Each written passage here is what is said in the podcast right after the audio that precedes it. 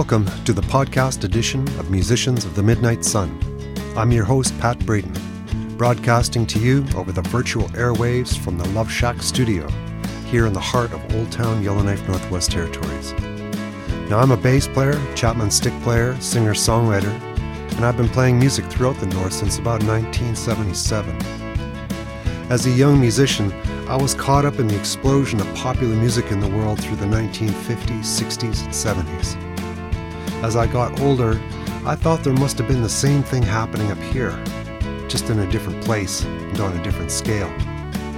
So in 2003, I started to interview the older players who taught me most of what I know today, and many more musicians that I'd only ever heard of. My intention was to have an accessible and free place where anyone could go to learn about these players and the musical times and the lives that they lived. Over the years, I've collected 30 plus interviews and created an archival website at www.musiciansofthemidnightsun.com. Some of these interviews are quite long, so I wanted to bring the core of their stories to a more accessible format. So I created this series of podcasts to continue the celebration of the musical lives of these northern musicians who performed in northern Canada from the 1950s through to the mid 1970s. Thanks for tuning in. Please send any questions and comments to me through this website. I hope you enjoy this podcast episode of Musicians of the Midnight Sun.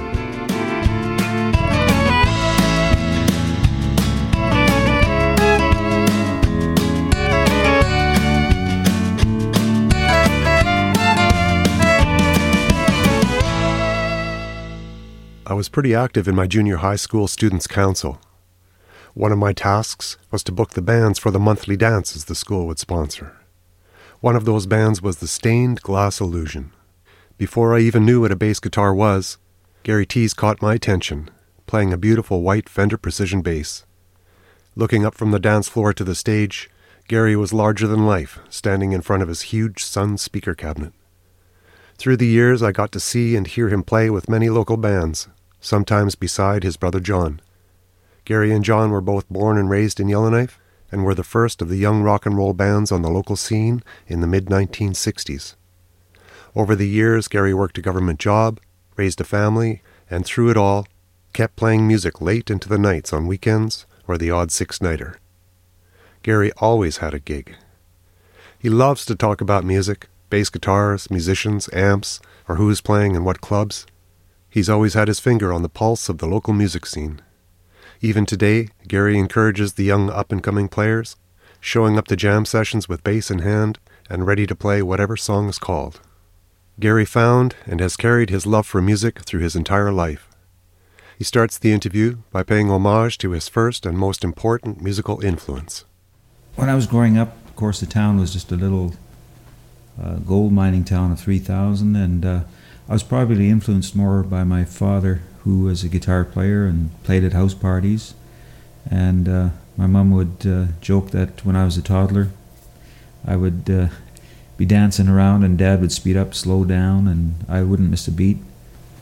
Can you remember the names of, of uh, the people that would come over to the house party and play with your, your dad and your mom? Yeah, with my dad, uh, of course, Alec Glowich Sr. Uh, owned the guitar, so he was there.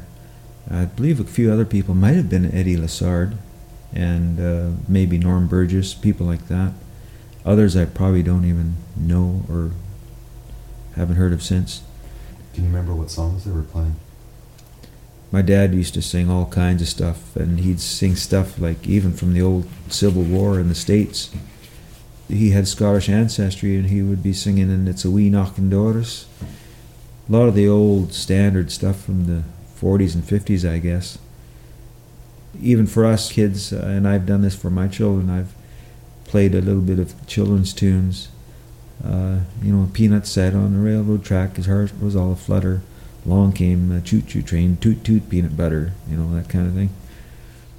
Just C, F, and G, and I sometimes just fool around and play like my dad, and he always had that thump on with his foot and he would strum just, just with his thumb, very lightly. And he did every song just with three chords. And he, of course, had a real great voice. He used to sing in a choir when he was a young man. sorry to interrupt. You about your dad. Is he born in Canada or born in Scotland? Oh, my dad was born in, in Ontario. He was from Ontario. Okay. Bruce Mines around there. He came up after the war. He worked at Giant Mine, and uh, eventually, before he retired, he had, of course, his own business as a plumber, and he also worked at the correctional center as the maintenance man there. Yeah, he, he's passed on, but we do still have tapes of his stuff, and uh, you know, it's always great to listen to it and shed a few tears. I could ask you another question right now. Were you listening to the radio? Were you listening to records? we would listen to the radio. We never heard the, the records till Speed Taylor, one of the guys renting a, a room upstairs, brought down a, a 45. Uh, it's called uh, Don't Let the Rain Come In or something like that. My roof's got a hole in it and I might drown. But we'd listen to the radio and all of us kids rocked on the couch and we used to always get heck because we would damage the couch. But we would rock on that couch, banging our heads against it and beat with the music. Can you remember? I mean, it's not. This is going a long ways back. Can you remember uh, the names of any of the shows that you would listen to, or what was the radio like? Well, I think the radio would have been just CBC, you know, and I remember the the, the later years called Gather Round, but they must have had some programs on, and usually probably a Saturday afternoon. You know, we listened to that. The thing that really got me going music-wise to play actually was uh, when I went to Sir John High School. Before I went there, actually, I went with my, my parents to listen to a concert with a band called the Auroras. That was George Mandeville playing guitar, Hans Nenza, and uh, Matthew somebody or other, and I can't remember. There was four of them. There was no bass player, but they were sort of like the Ventures, all dressed up in these red or pink uh, suits, all in a line, you know, moving together. And I thought to myself, I want to be up there. I want to be doing that. So I bugged George Mandeville to this day, telling him that he influenced me to play guitar. But what really got me going was when the Beatles cor- course came out. Uh, the first 45 we bought, Can't Buy Me Love, on Capitol Records. I brought that into my sister's room. She had the only record player there. And we played that thing over and over and wore it down. A friend of ours, Victor who was, went to play hockey uh, in later years, the three of us would listen to that over and over and over again. Flip side was You Can't Do That. And I still have that record. I should hang it up in my room. mounted something. Yeah. So, uh, other than playing in our first years and learning guitar uh, from our math teacher, Will Shidlowski, I see the moon and the moon sees me. Very simple stuff to learn on. And of course, bugging him during math class and getting him off the subject at hand and getting him talking about guitars. He would tell us how he played in a band in, in his earlier years. In fact, he had a guitar that a friend of mine, Bob Arlant, eventually bought from him. And Bob and I used to have a duo alone, and played folk music sort of stuff. As we expanded our abilities, other people came along, like Wayne Bertrand played with us, uh, and Larry Glowich played drums. We would jam away in the Glowich's basement uh, in our little five or ten watt tube amps, always plugged into that thing. And this kid kept coming down bugging us. His name was Norman Glowich, Larry's younger brother, and we'd chase him off. And the story goes that after we went uptown for a pop, he would go down there and start hitting on on, on the drums. But other people at uh, around that time, a friend of uh, of Wayne Bertrand's. Wayne was, uh, of course, of French descent from Alberta. Uh, there was a guy named Frenchy Serene, and uh, he had a band going. We were too young to play in the bars, but we used to go to the Serene's house, and down in their small little house, we had a little, probably like an eight by eight cubbyhole, and we'd put our amps down there, and we would jam away. Uh, of course, in high school, we formed a band at St. Pat's High, and we had Wayne Bertrand on rhythm, myself on bass, my brother John playing lead, and Larry on drums. So we had a band going there. Uh, there was a different names that we went through. Uh, the Vibrations, of course, when the psychedelic era was sort of starting. We Four, uh, you know, some of the typical names. But in later years, when the government uh, moved here from Ottawa, territorial government, that was the big change in the music scene. I think a big influence was a guy by the name of Tony. Anyway, he was a drummer, and he would tell us about these bands called the Staccatos and down in Ottawa. It was sort of like a Mitch Ryder and the Detroit Wheels type of thing happening, Motown. And we brought in another keyboard player, Penny Almond, uh, who played with us. And we formed a band uh, called the Stained Glass Illusion. And another local poet named uh, Doug Leonard used to joke and later calling us the Stained Glass Confusion that name was used by one of my sons in a band that he formed later. So we were Stained, stained Glass Illusion, and we had our sort of little mini Beatles fame uh, thing because we ended up playing in a few communities like Fort Smith and up in Inuvik, and we were sort of the first long hairs uh, with that type of music, and changing over from, if you want to call it, you know, the greaser era, and. Uh, we were just treated like royalty there. We were asked for autographs and people were flocking us and you know that was our little mini claim to, to fame the odd time even people who are still around come up to me and mention the fact that you remember the stained glass illusion so that was one of the f- more famous bands way back when we were in high school just we'll just we'll just pause there okay, take a freeze frame and go back to you first getting turned on to music and playing in bands, where did you guys buy your records? Where did you buy your guitar strings? How did you get instruments? How did you get your amps? Where did you get them? I don't know where the first ones appeared. I guess there might have been uh, hand-me-downs from guys like Frenchy Serene. Uh, they're little tube amps, you know, little 510 waters. But uh, my first guitar, I think, was of course an acoustic. I don't know where I bought it from. But I did buy uh, my first six string electric guitar from Simpson Sears catalog. And I remember on the middle of winter, probably 40 below, every day after school I would go to Grimshaw Trucking to see if it came in. And, and when it did arrive one day, I walked all the way from Grimshaw Trucking, you know, several, I would say a good half hour walk, brought it home, opened the box, and that thing was, it was still frozen solid and I couldn't wait. I strung it up and tuned it up and started playing it, and uh, I didn't realize if I shouldn't have done that because it had sort of like an alligator skin on it. Later, it sort of cracked and warped. Later, I ordered my first bass again through Simpson Sears and had a Teisco bass. It was a four string, and I've seen the odd one on the on eBay now, and they really fetch a big dollar. But my first uh, real bass was, of course, a Fender Mustang. Uh, we used to buy our stuff from Yellowknife Radio. Harold Glick had a, a music store selling hi-fis and albums and records that we would buy our records, and he would sell guitar strings, and we had to order through the catalog. I ordered my first uh, Mustang bass with the racing stripe. It was blue, and uh, it was great. Uh, later, I graduated to a uh, my first Precision, American Precision uh, through an order through Harold Glick. Uh, at that time, the Beach Boys were big, and I bought a white Precision. And through years of playing in the bars, after I had it for a number of years, it turned yellow with age. And unfortunately, I sold it for four hundred dollars. It'll probably fetch about three or four thousand now. And I was working uh, at the Bay in the Groceteria, you know, stocking shelves, and I used that. I had to go through Laurentide Finance, and it seemed like I paid forever to pay that guitar off. And I also bought an amp, a Sunn amp, Sonaro, through Harold Glick and Yellowknife Radio, financed through Laurentide Finance. Can you remember how much you spent on? on Oh, I can't remember. But I, uh, I would think the bass might have been six or eight hundred dollars, maybe at that time.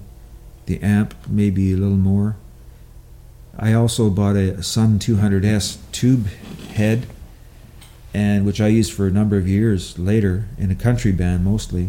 And I had also bought a, uh, a cabinet with two 15 inch speakers, D140s, and to this day, uh, to me, that's the ultimate sound. Uh, that warm P bass through that Sunn amp. Uh, So I did actually downsize around the time I sold my bass and got into more combos and stuff and more high tech stuff. What kind of gigs were you playing? And were they paying gigs in those days? Well, when we were in high school, of course, it was whatever they're paying at high school, and and uh, you know it was big money to us back then. Probably fifty bucks each, maybe, or hundred dollars would be big money. When we got out of high school, we started doing our own thing, and, and the odd time we would rent a hall ourselves, like the old Legion Hall, and of course there was no booze, but we'd make our money off the sale of pop and stuff. And we were tutored business wise by a, a good friend, Nick Jones. He never played guitar, but he was probably five or ten years older than us. But he was there just sort of as this adult guy who looked after us and helped us a lot. And uh, I don't know where Nick where Nick today is, but I, I, he really influenced us a lot in the organization and working things out between band members. I recall as well at the old uh, Northern United Church, there used to be a, a little jam place down there with tie dye sheets and stuff, and there used to be jams there all the time and different bands, local bands playing there. It was a great place, you know. Kids, all the local kids hang out there on the Friday, Saturday nights, and we had a good thing happening. I was going to ask you, okay, so around that time you're playing in bands. There's other bands in town because there's bars bringing bands in Yeah. from out of town. Can you remember what clubs were happening around that time or what bars were happening around that time? And what other bands and musicians, what other musicians were you seeing? Well, as you said, a lot of influence from people coming up from the south. Uh, a lot of changes happening in Yellowknife, particularly since the uh, 1967 or whenever the territorial government moved here and the town grew. During high school, one of the bands at the Cato Hall was the UM Squared, with Mark Whitford and uh, Kevin Mackey and Tom Hudson, great singer, and uh, Tony Buggins, I believe, might have been in that band for a while, and several other guys. And they were sort of the Cato band, and we were sort of the St. Pat's band. But as we all got out of school and moved on to different projects, different bands, and it, were influenced in different ways. Uh, well, of course, some of the bands that were coming up were forming Friends, which would have been the one you were in with Sandy Wilson and JT. Yeah, in the later days, for sure. In later days, Terry Mercer, who we talked about, Mhm. uh, playing at the old rec hall or at the gallery. I don't know if it was always called the gallery. Uh, I can't remember. And there was a place where the old uh, where the diner is now. I can't remember recall the name of that place. There was sort of I think maybe an empty bakery, and I remember. Oh, I can't remember names, but I can remember faces. You know, of different bands, and uh, some more or less the the harder rock stuff back then, rock and roll, and a lot of people coming through. I remember a guy from Vancouver, another guy named uh, Lenny Saidman. He was a drummer He played double bass. In fact, when Prince Charles and Princess Anne were here, we played at the old beach there at uh, behind City Hall there, and I have pictures of that with Lenny Sadman and Tony Gilchrist was the guy who influenced us from the Ottawa scene. He brought that beat, you know, that whatever it was, you know, What did and Tony, what did Tony play? Tony played drums and he sang. Oh, okay. And I would say he got us. That was the stained glass illusion. He was the the sound. Uh, that sort of double bass, you know, or double sound. And uh, the great dance music, and really got everybody going. um, the Elks and the Legion were they were they popular places to play and, and dances and stuff like that? They always were, I guess, for the country scene. And uh, as we started maturing, and you know that sort of scene was, was sort of leaving, and the disco thing was coming in, I was asked by a, a band, Northbound Freeway, to join them. Mark Whitford, Brian Lyons, and Murray Grabke. They had lost their bass player. I, I can't recall who was there before me. But it was country stuff, and you know I had to learn it, and I did in fact learn it, and played it for a good 10, 15 years. Made a lot of money. Don't tell the tax man. Uh, and of course, Dave and Sherry, Dave Svensson and Sherry Svensson, with their band coming up. They were a real hot band. I used to record us with with a uh, simple cassette player at different events. We played either at the Elks Legion, even upstairs in the Elks for different events. Some of the recordings were good, so, and you could hear the crowd in the back, you know, and it was packed. You couldn't get in sometimes. So I played with them for quite a few years and enjoyed that. And I think playing country was a good foundation for getting a real good feel, you know, for other kinds of music. You know, I didn't mind country. It, I made a lot of money at it. These days I do a bit of country at the local gold range uh, or whatever, but uh, I've always loved the blues and uh, was turned on to blues when a lot of these guys were coming up uh, from the south. And a good friend of mine, Bing Styles, played uh, harp, and we used to listen to tons of blues music at his place, and uh, I, got quite a bit of material there, you know, records and tapes from different uh, musicians, different eras, and I'm always loved to hear him play the blues, um, especially the uh, the raw stuff, right? Mm-hmm. Did you get to play out in the camps at all, in the rec halls out there? Were there? I did play both Con Rec Hall and, and Giant Rec Hall, but at that time the rivalries weren't there. The mines were operating still, but any rivalry between communities like Giant and Con and Town was more on the hockey scene, you know, on the rink. But people would rent the Con Rec Hall, various people in town or, or at the mines, and we would play uh, at even in my younger teen years for teen dances at the Con Rec Hall or at the Giant Rec Hall in later years for adult dances. And they were always well attended. When you were growing up, the technology was coming on board, and I mean, that, that's one sort of aspect that I think had huge impact on music and the evolution of music. And when you come to look at a place like Yellowknife, which was really isolated, and I mean, you're talking about the government coming here in 67 and how drastic that change was. Mm. Can you remember when the road got put in? Can you remember the change that would, would have happened there? Was that a little bit early?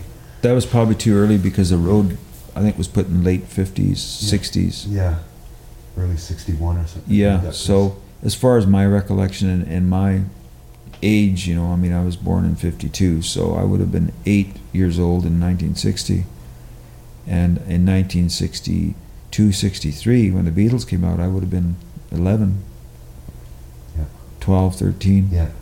So, okay, the Beatles came out and you got that 45. What kind of movies? Did we get into the movie theater what? Yeah, well, the Capitol Theater, the old Capitol Theater, of course, had the um, fairly up to date movies, and all the Elvis ones would come in.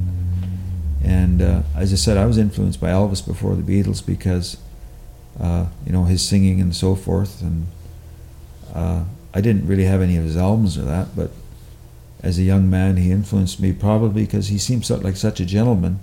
I remember at Sutherland's Drugs opening the door for some of the local ladies because I thought that's something that all of us would do, right? Uh, but when the Beatles came on the scene, of course, uh, Hard Day's Night and some of their earlier uh, the movies that they made, we were made sure we went and attended them. Those movies made it up here. Yeah, That's they amazing. they made it. I remember they when they came out, there was uh, an ad in the paper. The Beatles are coming to town, and what it meant is that uh, the actual Beatle Volkswagen cars were being sold at YK Motors or something. So it really tricked us, but the excitement was there for just a split second. That's funny. Of course, my influence in the Beatles would have been McCartney because he was a bass player. My influence of the Beatles music right from the very early stuff.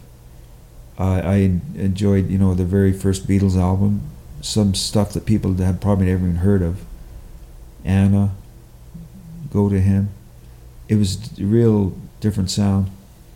Uh, as well as the early Stones. I prefer the earliest Stones, like Aftermath.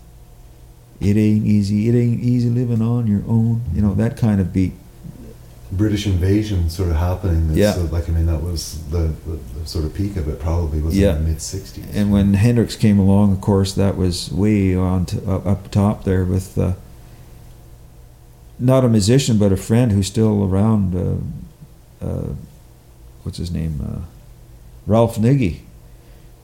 came over from Germany, Ralph, the painter, and he turned us on to Hendrix. Uh, Are You Experienced album, and uh, still love listening to it to this day. It's great listening to it once in a while. I still have a turntable. I pull it out once in a while, and still turns me on to this day. Some of that stuff.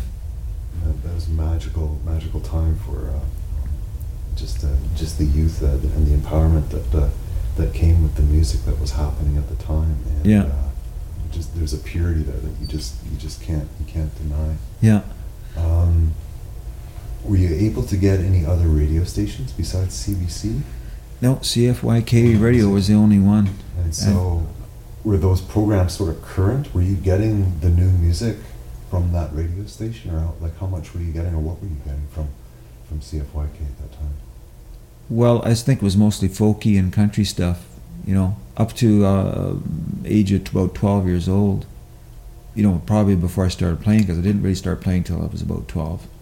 And around that time is when, you know, I started buying records and it was more a record thing to get the music. Yeah. Okay. And then, do you remember like the cassette deck coming in, or the reel to reels and stuff like that? Like, like. Uh, it was more or less after uh, after the albums. Of course, you get the odd eight-track tape, but un- unless you're lucky to uh, be in somebody's vehicle, like my friend Wayne Bertrand, I remember listening to a band there, uh, the Electric Flag. My first turn on, and listening to that band, and uh, of course cassettes, regular audio cassettes later, you know, and you know, as far as like the recording and stuff, like okay, being able to actually just sort of take one of those little early Sony cassette decks and and set it up in the room and hear yourself back. I mean, that must have been a trip to be able to do that. Or part of our band, I remember the old CBC station, radio station. Uh, Roy Gallagher, I think his name was. We went in there and we used to have our own little radio show. I forgot all about that. This was Stained Glass Illusion, I think. And he did something with the reel to reels where he made it sound like a jet sound in the background. And we had an instrumental theme song. And we were being played on the radio, you know. And that was great. That's what helped our little fame there, too. what years would that have been? Ah, I would think we would have been in our, in our mid teens. And that was just great, you know, a guy like that wanting to do this little show and bringing us in and first time in, in a studio and that experience, you know. And I forgot all about that, yeah. Yeah, that was a good experience working there and doing that. There was something magical about about the whole thing, you know. Just looking at different guitars, even pictures in the catalog. I think when you're as a musician, you have there's something magical. I don't know what it is. I can't describe it. And to this day, I still have that feeling about it. You know, there's something about instruments. There's something about the music that oh, I can't describe it. You know, it's it's a love or whatever. You know, I don't know what it is, but it's be there till the day I die. I would like to thank Gary for sharing his rich musical life story with musicians of the Midnight Sun. To hear more, see photographs of his life and the full interview transcript, check out musiciansofthemidnightsun.com, linked in the show notes. You can follow along as well on Facebook and Instagram. If you would like to support the continuation of this project, please donate it on our website, musiciansofthemidnightsun.com. I would like to thank the City of Yellowknife Heritage Committee and the Northwest Territories Creative Industries Economic Recovery Fund for supporting this podcast series. And to thank the Northwest Territories Arts Council, Government of the Northwest Territories Department of Education, Culture and Employment, Yellowknife Community Foundation, and the City of Yellowknife Heritage Committee for supporting the website so far. A full list of supporters can be found on the website. The archival audio of this podcast is from the Northern Musicians Project collection at the Northwest Territories Archives. I'm Pat Braden. Thanks for listening.